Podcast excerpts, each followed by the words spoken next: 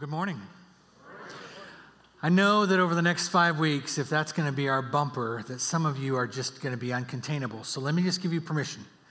If you know that song, rap along, man. Have a little fun. You know, roll. Some of you are like, "Do I bob with this? Am I supposed?" Yeah, you do. Yeah, you can smile, have some fun. It's Will Smith, you know. So, hey, it's a good morning, and I don't know if it's because the sun's out or everybody slept in a little bit extra, but it feels like it's spring. And so, can we all take a deep breath and just take in this moment and be thankful for what God's doing and the beauty of its creation? And uh, it's just a gorgeous day to be a part of the church. So.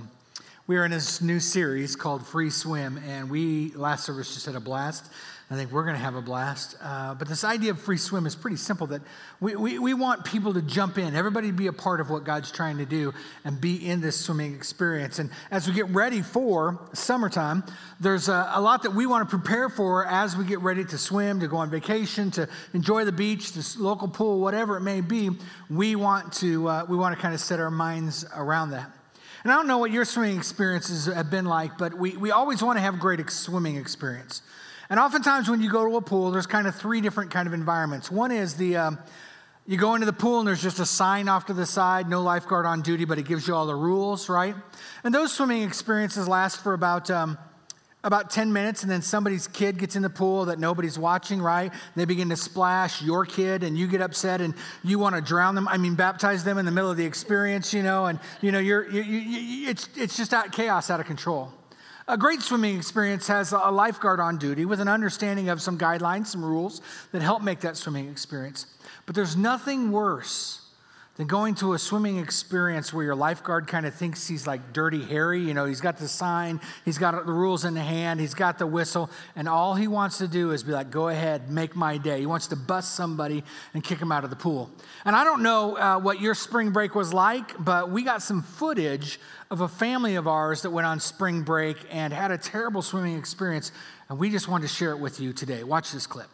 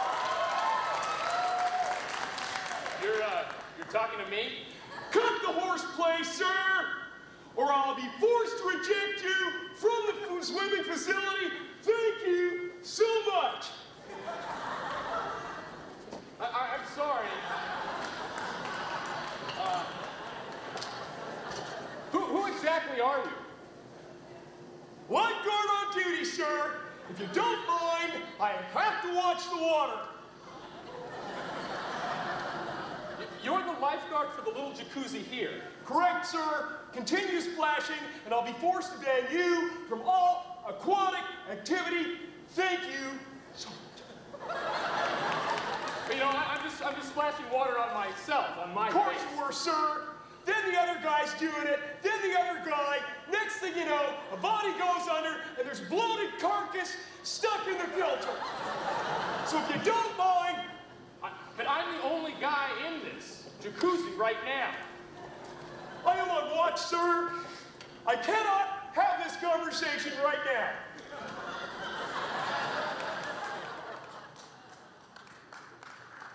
Yeah, you can clap for that. It's okay. Nothing ruins a great swimming experience like a lifeguard that just feels like he's in charge, you know, that he has to control everything. And uh, it's, it's encouraging for us to look at that and laugh because that's kind of what happens in our Christian walk, even within our, the churches ourselves. That sometimes we can, we can get to a point that we forget the freedom that God has invited us to, and ultimately, somehow we start bringing rules and regulations and all sorts of traditions and, and all sorts of uh, man made things back to the table and saying, no, this is really what it's got to be about. And what happens is we go from, uh, from being able to be a lifeguard to help encourage and, and give people the opportunity to swim freely, we become policemen and start trying to police everything that happens in Christians' lives or even in the church that we're a part of. If you've got your Bibles, I want to encourage you to go ahead and open up to Galatians, Galatians chapter 1. And we're going to look at a book over the next few weeks that we're going to kind of journey through together, and we're going to invite you to be a part of this journey in a couple of different ways. But we're starting in Galatians chapter 1, and we're being reminded of a book that was written in about AD 50, just a, a couple of decades after Jesus has uh, been crucified, buried, and rose again. And so this is, this is very fresh in the early church. And we're going to be, begin to see some conflicts, some issues that begin to arise that begin to pull the church apart. And the guy who's writing this, Paul, has an incredible transformation with Jesus. He has a one on one encounter with Jesus, and he realizes that he has been this kind of person in the past, and now he's trying to invite other Christians to live in the freedom, the grace that God's given us, but also holding on to the truth that God calls us to live in in foundation. Here's what it says in Galatians chapter 1, starting in verse 3. Paul says this Grace and peace to you from uh, God, our Father, and the Lord Jesus Christ, who gave himself for our sins to rescue us from the present evil age. According to the will of our God and Father, to him be all the glory forever and ever. Amen. Paul is trying to invite people in, people in to listen and to understand, and he begins to declare this, this understanding that he has that what he's here to do is to remind us of why we all gather, to remind us why we all have given our lives to Christ, to remind us why Jesus is the center focus of our faith and of our lives. And it's because Jesus has been our rescuer. That the world that we're a part of, the evil that we experience, the sin that entangles us, we needed rescue. And Jesus came in on our behalf, paid our price, paid for our death, gave us the forgiveness of our sins, and gives us life everlasting. And that gift is for everyone. We're going to use a phrase throughout this series that uh, sometimes can, can be thrown around in a little bit of a church dynamic. We, we hope that it's kind of an encouraging dynamic for you, but it's this idea of the word the gospel. And every time you hear the word the gospel, we want you to also think the good news. So the good news and the gospel, they are, they are synonymous, they are the same. But when we're talking about the gospel, we are referring specifically to the good news that Jesus Christ came, being God in flesh was crucified, buried, and rose again. And because of that, it has become the payment of our, for, our, for our sin, the forgiveness of our sin, and given us the power over death, giving us everlasting life. It's good news that should be shared to all people.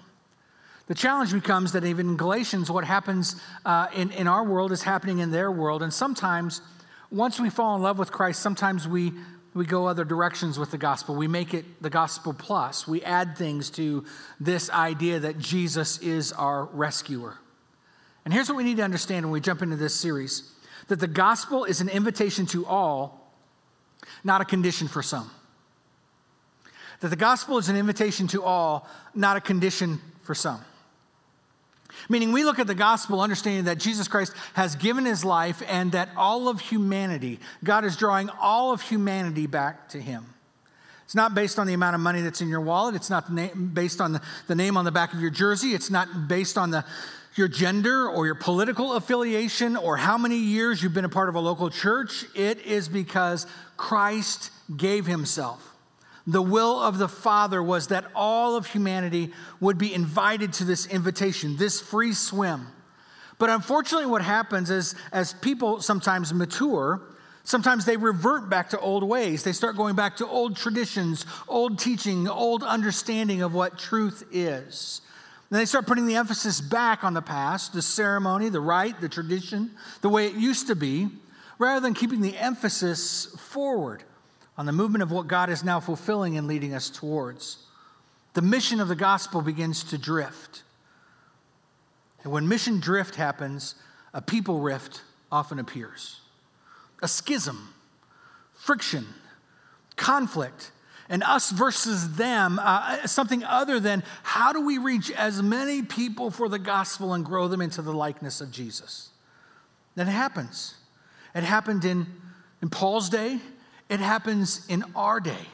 And people war and weigh war over this, not uh, through true war, but through arguments and conflicts and schemes. And we tear each other apart and we forget that Jesus is, Jesus is the gospel. That he gave of himself, paid our price. And because of him, we are invited into a relationship with God. Here's what it says in Galatians chapter 1, starting in verse 6. Paul is already talking about how this has been revealed to him from God. This is not some, some teaching of man, some tradition that he's experienced. Here's what it says. Verse 6 I am astonished.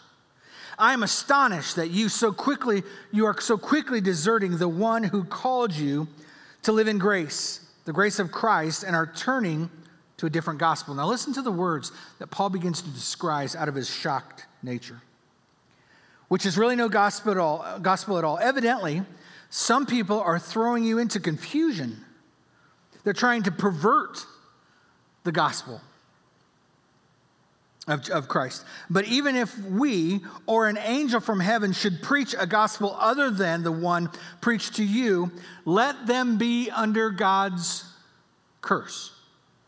And if saying it was, wasn't shocking enough, he says this as we have already said, so now I say it again if anyone is preaching to you a gospel other than what is accepted, let them be under God's curse. Am I now trying to win the approval of human beings or of God? Or am I trying to please people? If I, if I were still trying to please people, I would not, I could not be a servant of Christ. Paul's trying to lay a foundation of the gospel here that gives a clear tension of what's trying to happen. See, the gospel is intended for all people, but it comes from a Jewish tradition. And so, what was beginning to play out in Galatia and other areas, other areas of the early church, was this idea that you must be Jewish before you become Christian. Well, that's an interesting dynamic for those of us that are Gentile, because the majority of us would be considered Gentiles. Now, we'll talk about what the real tension is over. But you begin to hear Paul begin to describe he is pumping the brakes. He is trying to tell people the direction this church is heading is not good. It's not what it's about. It's drifting from where we're intended to go. And nothing we can add can make the gift, the grace, the sacrifice of Jesus any better. But what's happening is people are asking people to, to conform to a tradition, to perform, conform to a ceremony or an old way of doing things. But Paul is trying to invite us all to realize that God has always intended that we be one family. No matter our political background, ethnic heritage, color of our skin, money in our wallet, whatever it is, we were all intended to be a part of one family. So Paul says things like, I'm shocked, I'm astonished. We're perverting, we're distorting what this is all really about. And we see wrong gospels show up just in subtle ways in our in our world on a regular basis. Maybe, maybe a, a more liberal gospel is this it doesn't matter what you believe as long as you're just loving and a good person. That's not really what the gospel teaches. The gospel teaches that we needed saved, that we needed a savior. Or, or a very stingy gospel is well, if you believe the right things, have all the right behaviors, God might just save you. Well, that's, we're not saved by what we do, or we can't work hard enough to get our relationship right with God. And so we must understand that the gospel is given to us. The good news is essential to understand that it is Christ, it is Jesus, and Him alone that creates this invitation, that provides the opportunity for us to be in a relationship with God that Jesus alone is enough for us to begin to enter that relationship with Jesus Christ, with, with God and to live a life with him. Look what verse 6 says. It reminds us that God has called us. God has always been searching for humanity, inviting us to this opportunity. Paul is reminding us that it's specifically the death, the burial, and resurrection of Jesus that rescued us and made that payment. What's so incredibly different what differentiates and makes the gospel so revolutionary is the idea that Jesus jumps in to rescue us. God puts himself in our place as the payment for our sin. God takes our role. The things that were, that were ours to be blamed for, God takes on himself and substitutes himself for that sacrifice. And all of this, all of this was the intention and the will of God that humanity would be invited into a loving relationship with Him through the payment, the death, burial, and resurrection of Jesus Christ, because we could not pay it on our own. We could not be good enough on our own. So, what's the conflict? Some of us saying, well, what's the tradition? What's, what's the challenge? What's the big deal about becoming Jewish before you become, uh, if you're Gentile, what's the big deal about becoming Jewish before you become Christian? Now, let me, let me put this into to practical terms, and I hope that you can understand this, maybe even see the humor of this situation. There are grown men and grown women in a room, and there are Jewish men that bear a mark that reminds them why they're Jewish, and there are Gentile men that do not bear a mark uh, that reminds them that they're Gentile. And it was all based over a covenant early in Scripture that was founded on the mark of circumcision. You hearing what I'm saying? So imagine your wife brings you to this local church. It's a young church plant. They're excited about all the new things that God's doing. And they're like, hey, this, this message of Jesus is different than what we've heard. It's, it's, we've, we've heard about God in the past, but now it's being fulfilled in new ways. And so he's sitting there with his wife, and somebody gets up and says, well, really, before you can become Christian, before you can be who God wants you to become, you need to be circumcised a grown man circumcised, and he's sitting with his wife, and he's like, um, um, I don't think this is the church for us, right? Do you see the humor of that? Do you see the understanding of that? And this was not just an issue in Galatia, it's an issue that's going on in several churches. Matter of fact, the book of Acts talks about it, and they actually get in a tug of war, a conversation, a battle about no, it's got to be this way, it's got to be that way, it's got to be this way. And finally, they come to an agreement. They come to an agreement that there are some traditions, some ceremonies, some ways of doing things in the past that probably are fulfilled in the death, burial, and resurrection, and we should not be pointing backwards, but we should be moving forward with where God is taking us. And so you find in the book of Acts this, this interesting verse. It's kind of a declaration, a statement that they make about how should we engage all people. They say it this way in Acts 15, verse 9.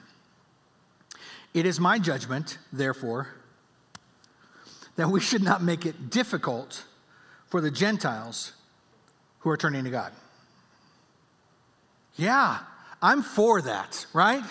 And so I just need you to know we, we, we're, that, that's not, that, that is so what we're about. We don't want to make it difficult. We don't want to add rules, regulations, traditions, man made entities, systems of our world to keep people away from the gospel.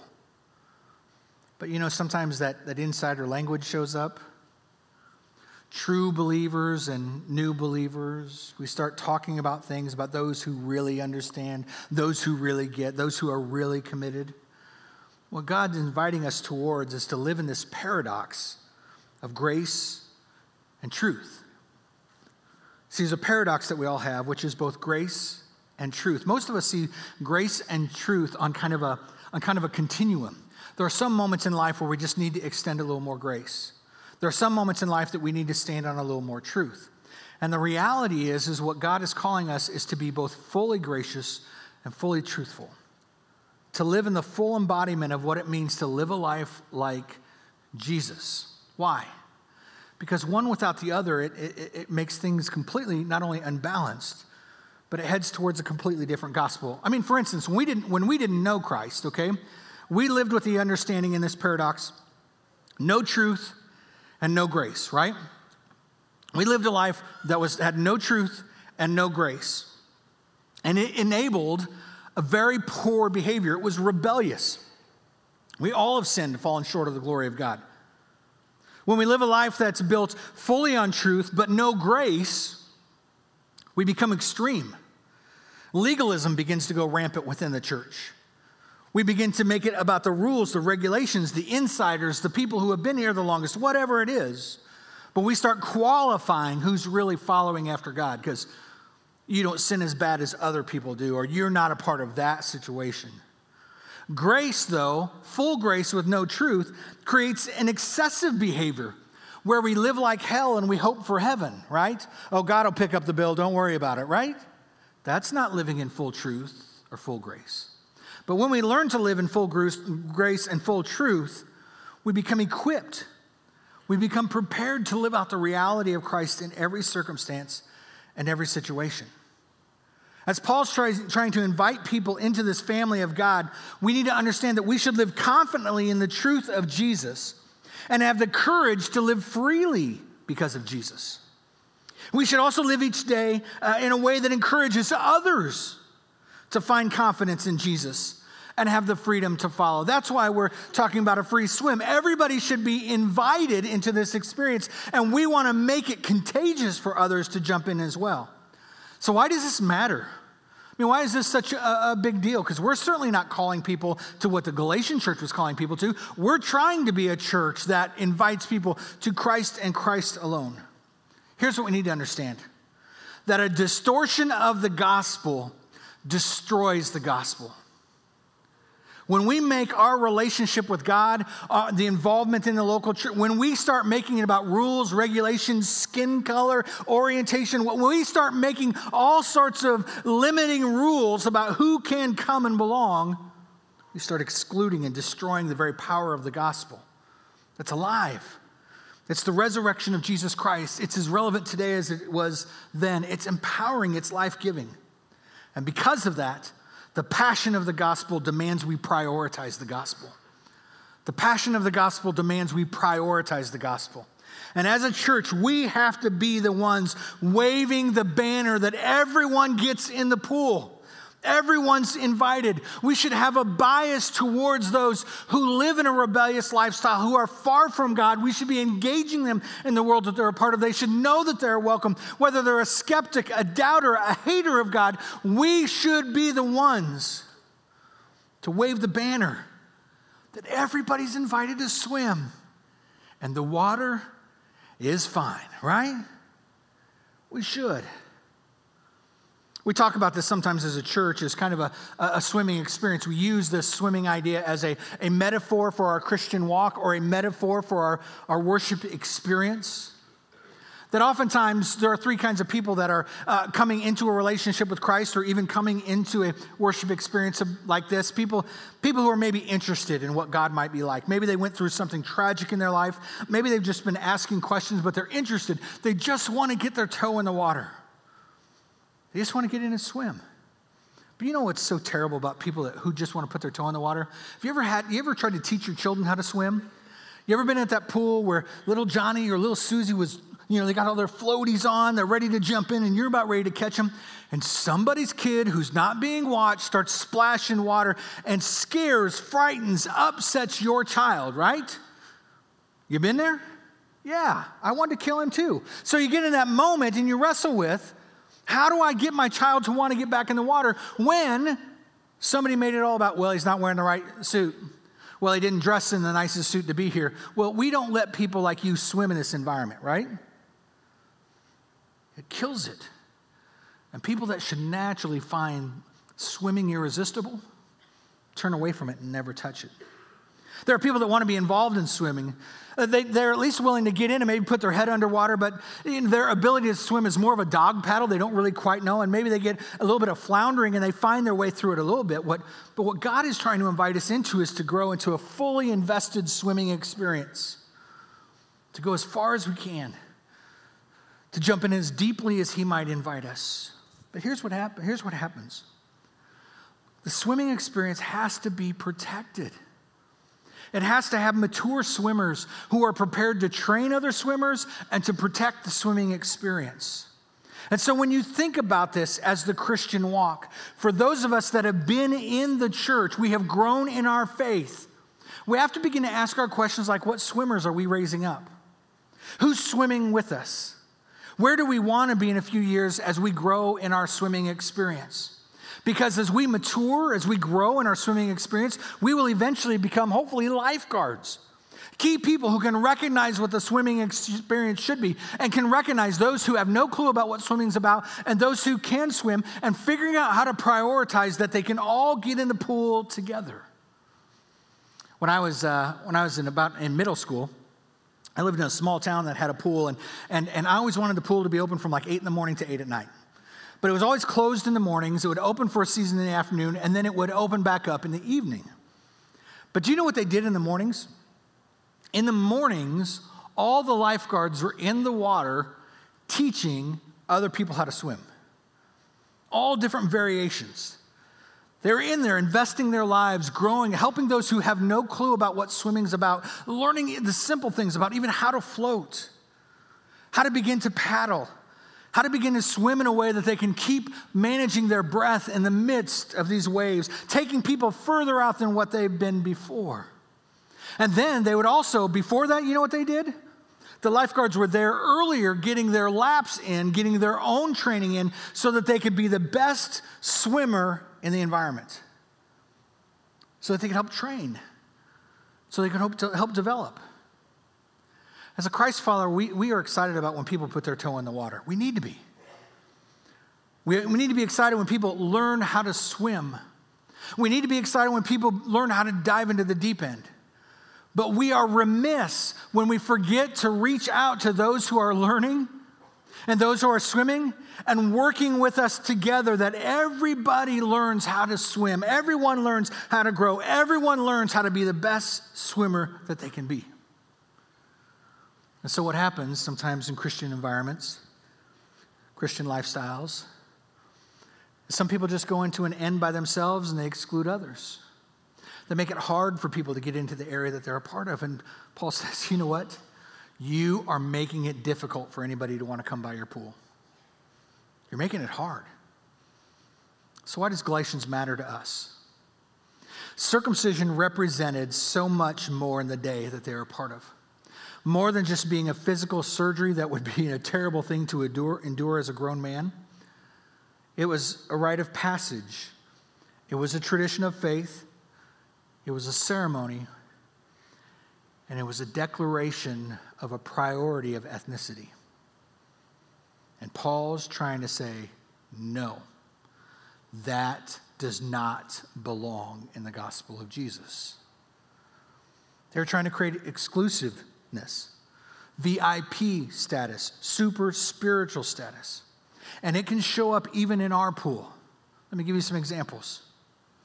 Sometimes we say that everybody's welcome at a church, but the truth of the matter is, if you have a wife and a kids, you're actually more welcome. And so maybe you're divorced, or maybe you're single, or maybe you don't have kids, and you start feeling like, what, do, I, do I really matter? Am I really? Churches today, birds of a feather flock together. They tend to be represented by one ethnicity, and yet our community isn't. We go to a big box retail area, we go to a, we go to a store, we go to a restaurant, we go to our schools, and every tribe, tongue, and nation is represented. Birds of a feather flock together. Paul would say, if we don't look like our community, we've, we've maybe been a little too exclusive. We say things like Jesus transcends politics. But the truth of the matter is, if you have a differing political view than me, we, we, we kind of say there are certain issues, there are certain uh, groups that are more Christian than other. An overall experience, people say, well, we got to give our best to God. And so it shapes into being you have to be the best dressed into the room. Or we start scoring things like basic Bible knowledge. If you know this but don't know this, if you know all the books of the Bible forward and backwards, if you name all the 12 disciples, if you can uh, name the replacement of the one that died, if you can you start making all, if, then maybe you finally belong here. And here's what Paul is saying you don't have to be in to be in. You don't have to have it all together. You don't have to know as much as some people do.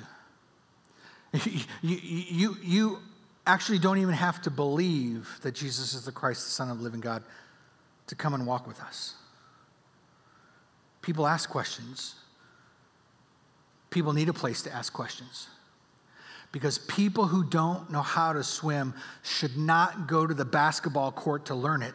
They should be invited into the very experience that teaches it, right? And when people begin to learn how to swim, and they learn how to teach their friends to swim, well, the pool becomes a magical place. We were those people, and we can never forget that. We need to understand that we can belong before we begin to behave. And we need to realize that when we begin to belong, we, we will begin to believe things and understand things and know things that we didn't know before. And we'll begin to behave. We'll begin to become more like Jesus. And then when we become more like Jesus, our behavior is going to begin to shift. And we're going to invite others to be a part of that experience. And so the question about this series is would you like to see everybody get in the pool? Do you have a heart that wants to see anyone and everyone, regardless of their ethnicity, the money in their wallet, the name on their jersey, their political affiliation, their orientation? What, do you want to see a church that gets everyone in the pool and allows the lifeguard, Jesus Himself, teach us how to swim? I'll be honest with you, friends. The most rigid pools have the cleanest water, the most well maintained areas. But you know what often doesn't fit there? Me. Yeah. And the church can't be that place. It needs to be messy. It needs to embrace more people. And it needs to love even when it doesn't feel like love. So let's move. Let's move to our time of response. Every week we move to kind of a general time of response or a specific time of response. And I want to ask some specific things of you today. For the next five weeks, we're going to unpack this idea of what it means to meet people where they are and to grow in the full likeness of Jesus. And we're going to hit on some issues that are going to be uncomfortable. We're going to talk about some things that our world would rather find us segregated over, fighting over, that we need to begin to confront. One of the ways that we want to empower our church is in the back of your program, or in the uh, sorry, the back of your chair, there is a bookmark. I want every one of you to take it out. I want you to take that bookmark home, and I want you to engage with us every Monday through Thursday. We have a devotional process that we're going to go through.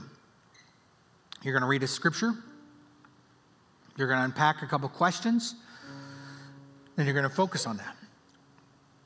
Now, whether you choose to do your devotion in the morning or in the evening or in the middle of your lunch hour, I want to encourage and invite every one of you to join us on Facebook. Because at noon every week, or every day, Monday through Thursday, one of our staff is going to share a thought from that devotional, something that they were wrestling with, something that they're thinking about, something that's applicable to that passage.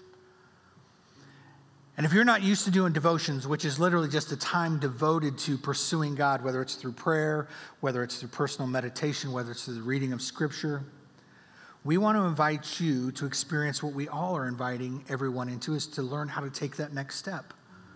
What does it mean to prioritize some of the portion of your life in pursuing God? It'll take a few minutes. Just take your time, read it, pray over it, think over it, and then join us at noon on Facebook. But we also want you to be a part of a community. And so we have a mid sized group that's actually launching this Wednesday night. A mid sized group is for people who are not in groups that simply want to jump in and begin to be a part of a faith community, to begin to ask questions, pray with each other, but begin to journey together with our church. And so maybe you're not connected with a group at all right now. We would love for you to come this Wednesday night. The information's in your program, and we'd love for you to be a part of that. You can even sign up if you want. Um, through your connection card. But the truth of the matter is, the next five, six weeks are going to be intentional about confronting the very issues that isolate us and conforming to the very issues of Jesus that bring us together. That's who we want to be.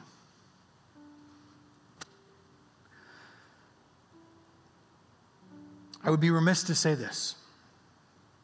As much as we want you to do the devotion and as much as we want you to be in a group, we also want you to be here every week. You're going to hear stories from some of our friends. You're going to hear some of the battles and struggles that our friends go through. And you're going to hear what's at stake when the gospel is distorted or broken or pulled away from the life giving freedom that it has. So today, we're going to respond now, generally like we do every Sunday.